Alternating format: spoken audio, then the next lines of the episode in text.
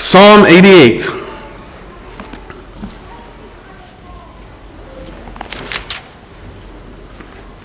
Though my eyes can't see, still, God is good.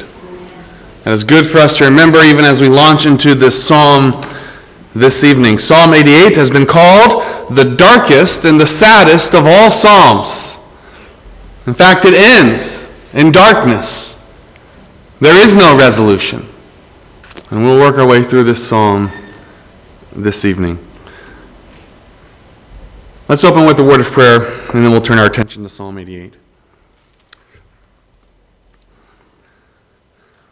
Heavenly Father, even as these kids have proclaimed and reminded us this evening, you are good. You are always good. You are only good.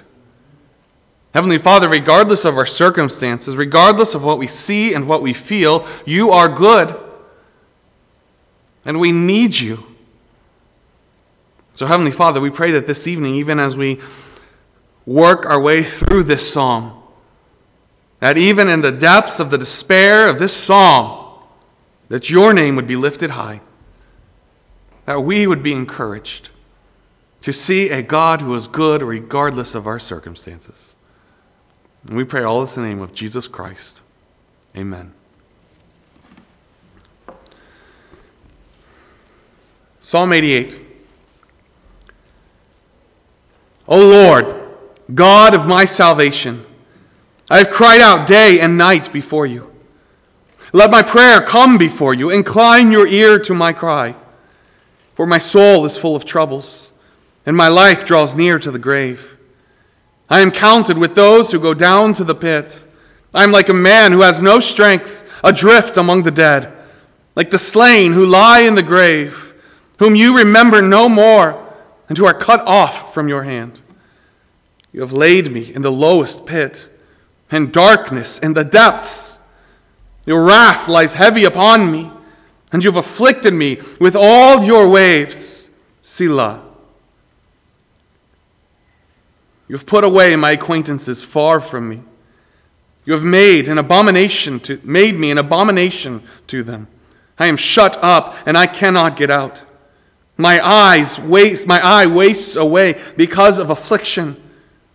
Lord, I have called daily upon you. I have stretched out my hands to you. Will you work wonders for the dead? Shall the dead arise and praise you? Selah.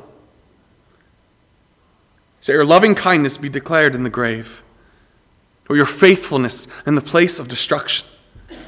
Shall your wonders be known in the dark, and your righteousness in the land of forgetfulness? But to you I have cried out, O Lord, and in the morning my prayer comes before you. Lord, why do you cast off my soul? Why do you hide your face from me? I have been afflicted and ready to die from my youth. I suffer your terrors. I am distraught. Your fierce wrath has gone over me. Your ter- terrors have cut me off. They come around me all the day all day long like water. They engulf me altogether. Loved one and friend, you have put far from me and my acquaintances into darkness. I think that it is, I don't think, I know that God, in His sovereign wisdom in the placement of the Psalms, put Psalm 88 following Psalm 87. Last week we were in Psalm 87 and we saw the, the heights of the joy of Psalm 87 as, as the psalmist and those that he invites to sing with him are rejoicing in God's coming kingdom. Come, Lord Jesus, is the cry of Psalm 87. Set up your kingdom. The nations will come, even those who were enemies, Babylon. Philistia, Tyre, Ethiopia, Egypt. They will come and they will worship God. And it's a, it's a glorious scene in Psalm 87. And then you come to Psalm 88. As I mentioned, the saddest of all Psalms, it is a journey into the depths of despair. It starts out with an opening cry from the pit of despair in the first two verses. And then the reason for despair in verses 3 to 7, and then verses 8 to the end is just continued despair.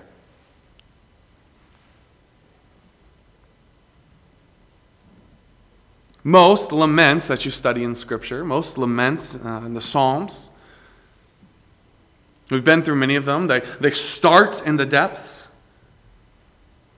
But by the end of the psalm, through, through meditating on God's character, through meditating on the promises that God has, has given to the psalmist, by the end of the psalm, he's, even as his situation has not been resolved, he's, he's somewhat rejoicing.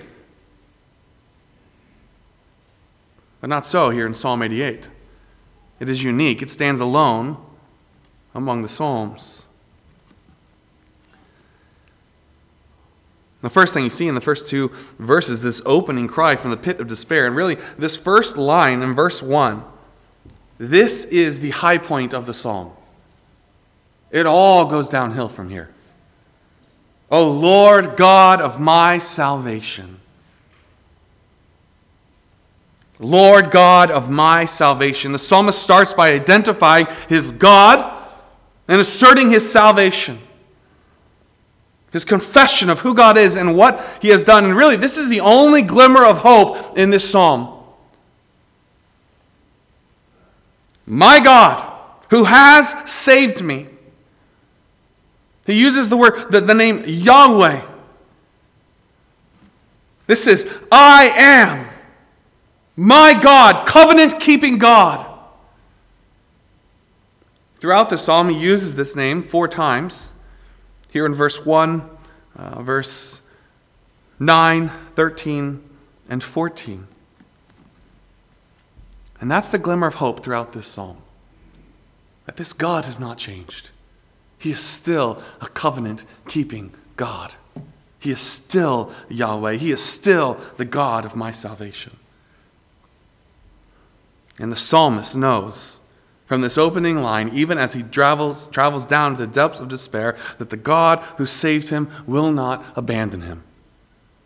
And so he clings to that hope. You are God of my salvation.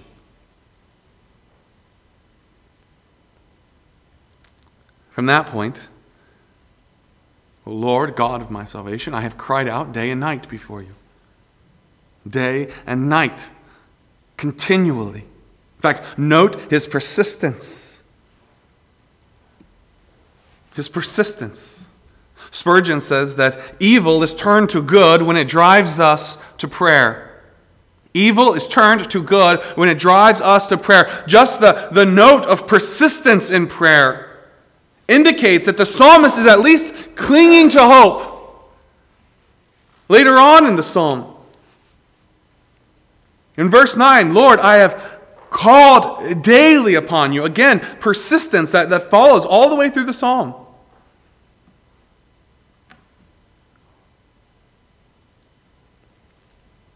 He's persistent in prayer.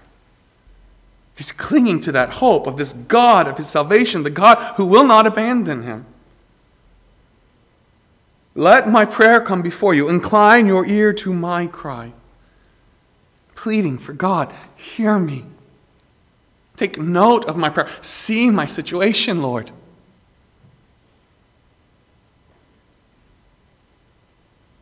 So far, this language is familiar to us in the Psalms. David often cries, Lord, incline yourself to me, incline your ears to me. Let my prayer come before you. Verse 3 goes on, For my soul is full of troubles. It is full of troubles. The language is, is that of overwhelmed, completely overcome. It is full. My life draws near to the grave. I am so overwhelmed that I am, I am getting to the point of death. I am nearing death. Overwhelmed to the point of death.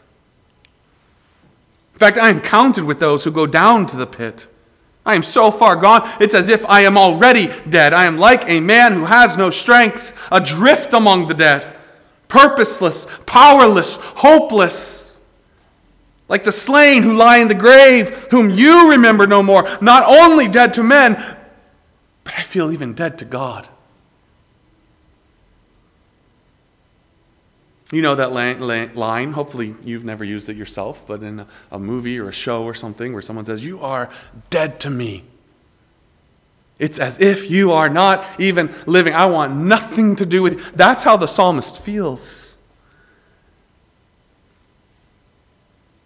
Like the slain who lie in the grave, whom you remember no more. It's as if I am dead to God Himself. He has turned His back on me.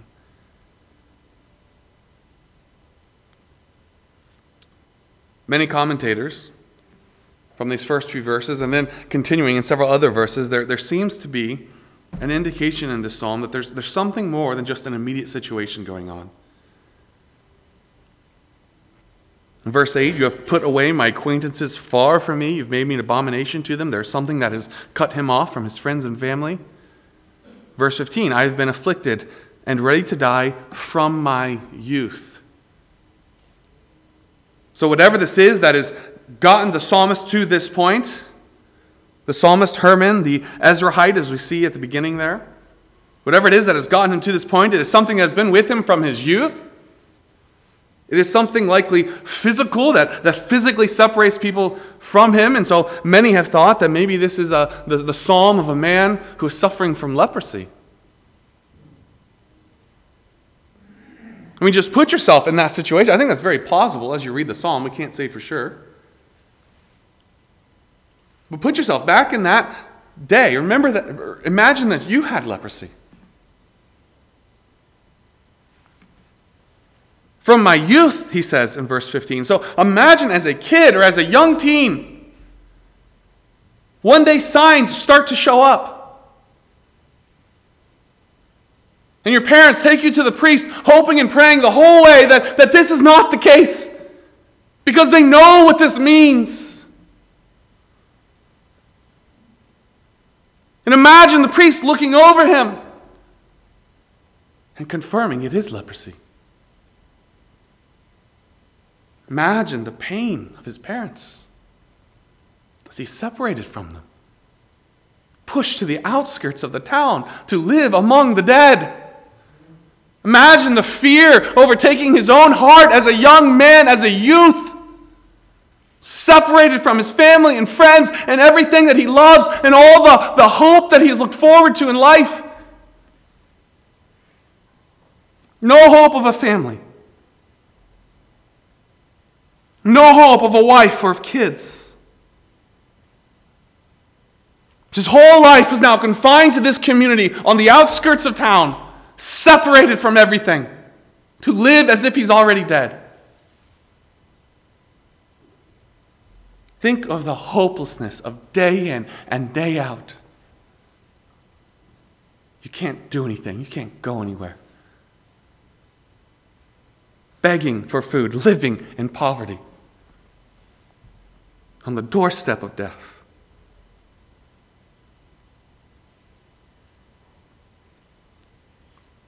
I think it's very possible that this psalmist is struggling from leprosy. That helps to put the whole psalm into context and to make a little bit more sense out of it. I mean, it is so desperately dark, so full of despair. And yet, I think the psalmist doesn't, or I know actually, it doesn't in here specifically say that that's the issue. And even if that is the issue that this psalmist is dealing with, I think that's because there's lots of issues with that. This, this feeling is not only stuck to that. This feeling of darkness and despair and loneliness counted with those who are, who are dead.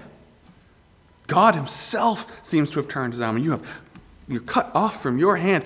You have laid me in the lowest pit. You. Remember, this is a prayer. The psalmist recognizes the sovereignty of God. This is God's doing. God has done this. This is not an accident. You have laid me in the lowest pit in the darkness of in the darkness and the depths. But what is phenomenal, what is phenomenal is that at no point in this psalm does the psalmist blame God or get angry at God. There's a recognition that God has done this. There's a question, why, God, have you done this? God, will you hear my prayer? Will you answer my prayer? Will you deliver me? But at no point does he turn or accuse God. You have done this. You have laid me in the lowest pit in darkness and depths. Your wrath lies heavy upon me, and, and you have afflicted me with all your waves. Your wrath lies heavy upon me. Perhaps, whatever this is, perhaps it is because of sin. The psalmist feels the, the, the weight of the wrath of God.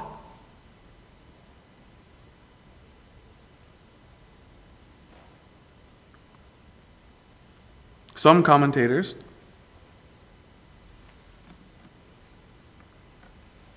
say, well, we, we can't say for sure whether it is sin or not, but these are at least the questions that are running through his mind. Is this because of sin? Is God's wrath upon me? That could be the case. Given the context of verse 15, I've been afflicted and ready to die from my youth. This is something that has stuck around for a while, going all the way back for his youth. It seems unlikely that in his youth he did something bad enough that has caused all this. It's possible. It could be because of sin. It could just be the questions that come up in our minds. Is this because of sin? Have I done something? Like the accusation that Job's friends bring against him.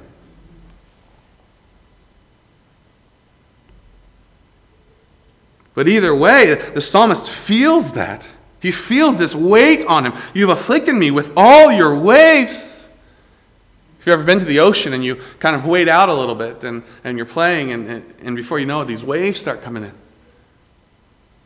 And if you're not paying attention, one hits you and, and you get tumbled around. You come up for a death, and then another one hits you, and you're, you're tumbling in. You come up for another breath, and another one hits you.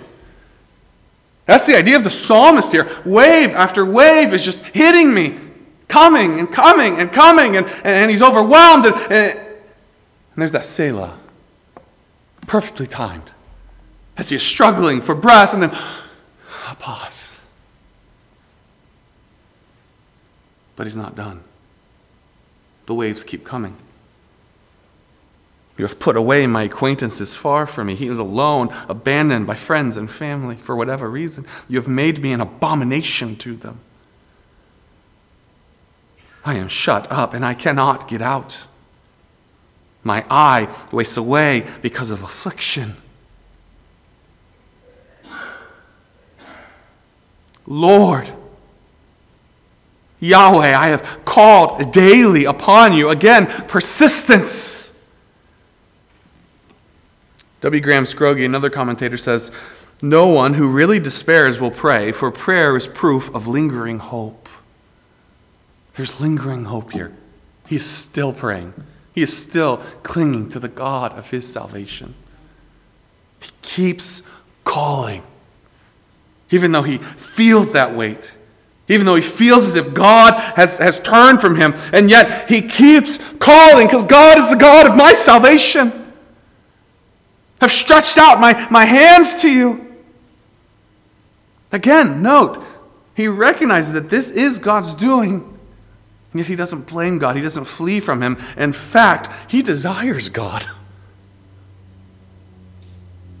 He desires the one who has done this to him, the one who he recognizes, this is your doing, and yet I want your attention. I want you, God. Hear my prayer and turn to me. You are my only hope. I've stretched out my hands to you.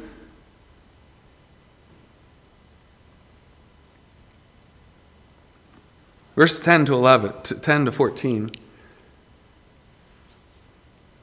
of this dark psalm, uh, probably the darkest point.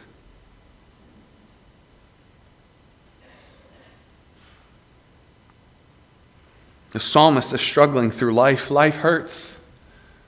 It makes no sense to him. And yet he doesn't want to die. He doesn't see any relief in death. Will you work wonders for the dead? Shall the dead arise and praise you? Selah. Then he goes on to meditate on this. Shall your loving kindness be declared in the grave? Your faithfulness in the place of destruction shall your wonders be known in the dark, and your righteousness in the land of forgetfulness.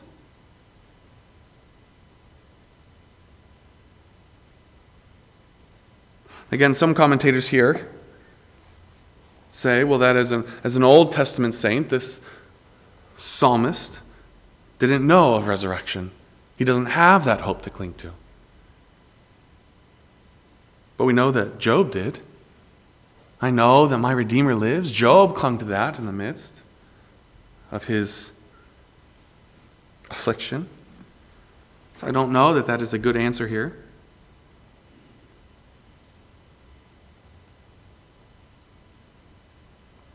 I think likely this is just the thoughts of a man who is struggling. It's not that he doesn't believe there's hope. I mean, he just. He, he doesn't want to die. It's not that he doesn't believe there's not hope. It's just he's in the depths of despair and he is struggling. God, what are you doing?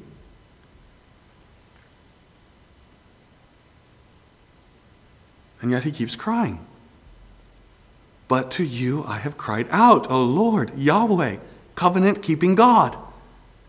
In the morning my prayer comes before you. He feels as if God is not listening, as if God has turned his head away from him, and yet I will keep crying. Every morning, I will get up and I will cry to the Lord. I will take my prayer and I will keep praying day in and day out. Lord, why do you cast off my soul?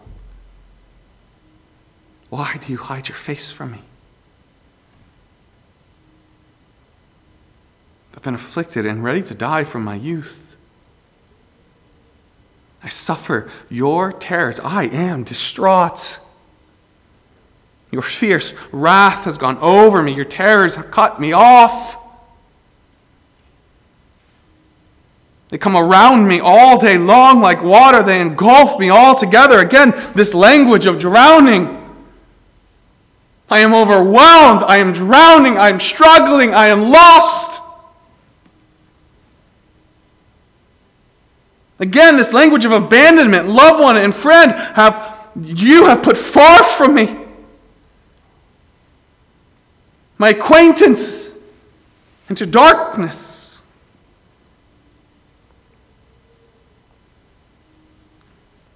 Another way to phrase that last line is my only friend is darkness. I'm left with nothing.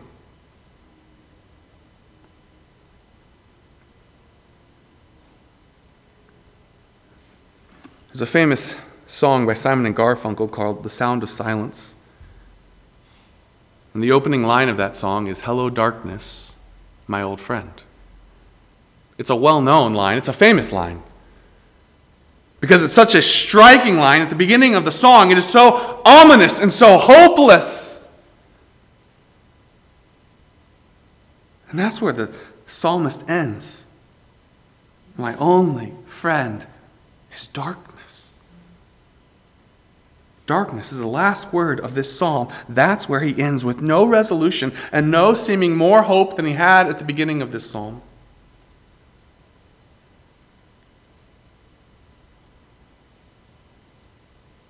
I said at the beginning, most laments end in hope.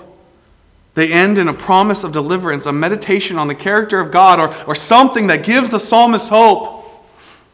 But not this one. Again, W. Graham Scroggie says this There's only one psalm like this in the Bible to intimate the rareness of the experience. But there is one psalm to assure the most desperately afflicted that God will not forsake them. This psalm serves a purpose. It is dark and it is desperate. But all Scripture is profitable.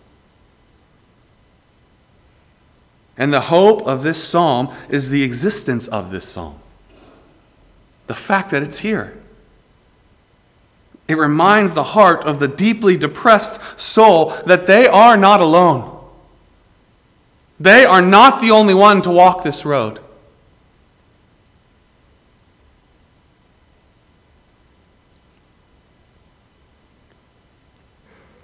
In fact, the meditations of the psalmist who's walked this road are saved for us here in Scripture.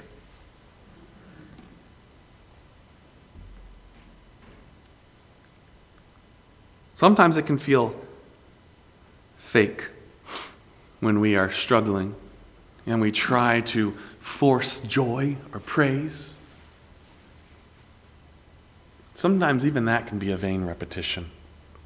Sometimes even that can be taking God's name in vain and we don't mean it, but we're just saying it because we think we should.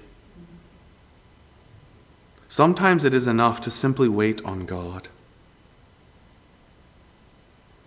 To keep praying, for sure. Keep praying. But just wait. Just wait on God, and, and words of praise will come. When you cannot bring your soul to rejoice, pour out your heart to God. Pour out your heart. Be honest.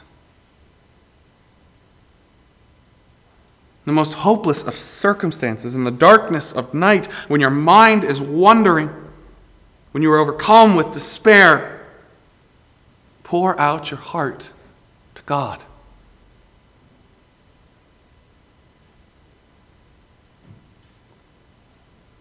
The silver lining throughout this entire psalm goes back to that first line the name that he uses of God Lord God of my salvation covenant keeping God, the one who will not abandon me, the God who has made promises and will keep promises. The motto of South Carolina is the phrase, While I breathe, I hope. While I breathe, I hope. It's meant to be encouraging, but really it's kind of hopeless. What happens when I stop breathing? The testimony of this psalm is while God lives, I hope. While God lives. life might not make any sense. My circumstances might make any sense. Life may be torture itself. And yet, while my God lives, the God of my salvation, my covenant keeping God, while He lives, I will hope and I will pour out my heart in prayer to Him. And brothers and sisters, your God is eternal. And so your hope is eternal. And so, Psalm 88, the saddest of all the Psalms, even here there's a glimmer of hope. An everlasting, covenant keeping God of salvation. I hope that you know him this evening. I hope that you know that hope.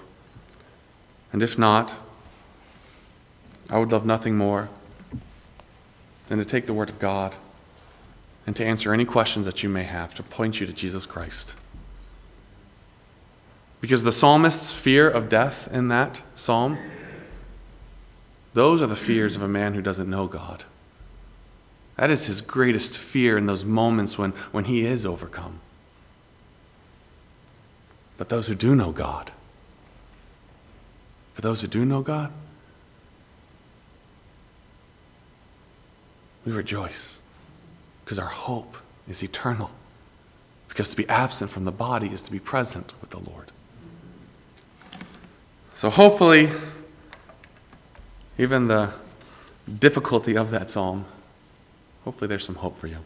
Even as the kids sang at the beginning, though my eyes can't see, Still, my heart believes that you are always only good. Prayer request.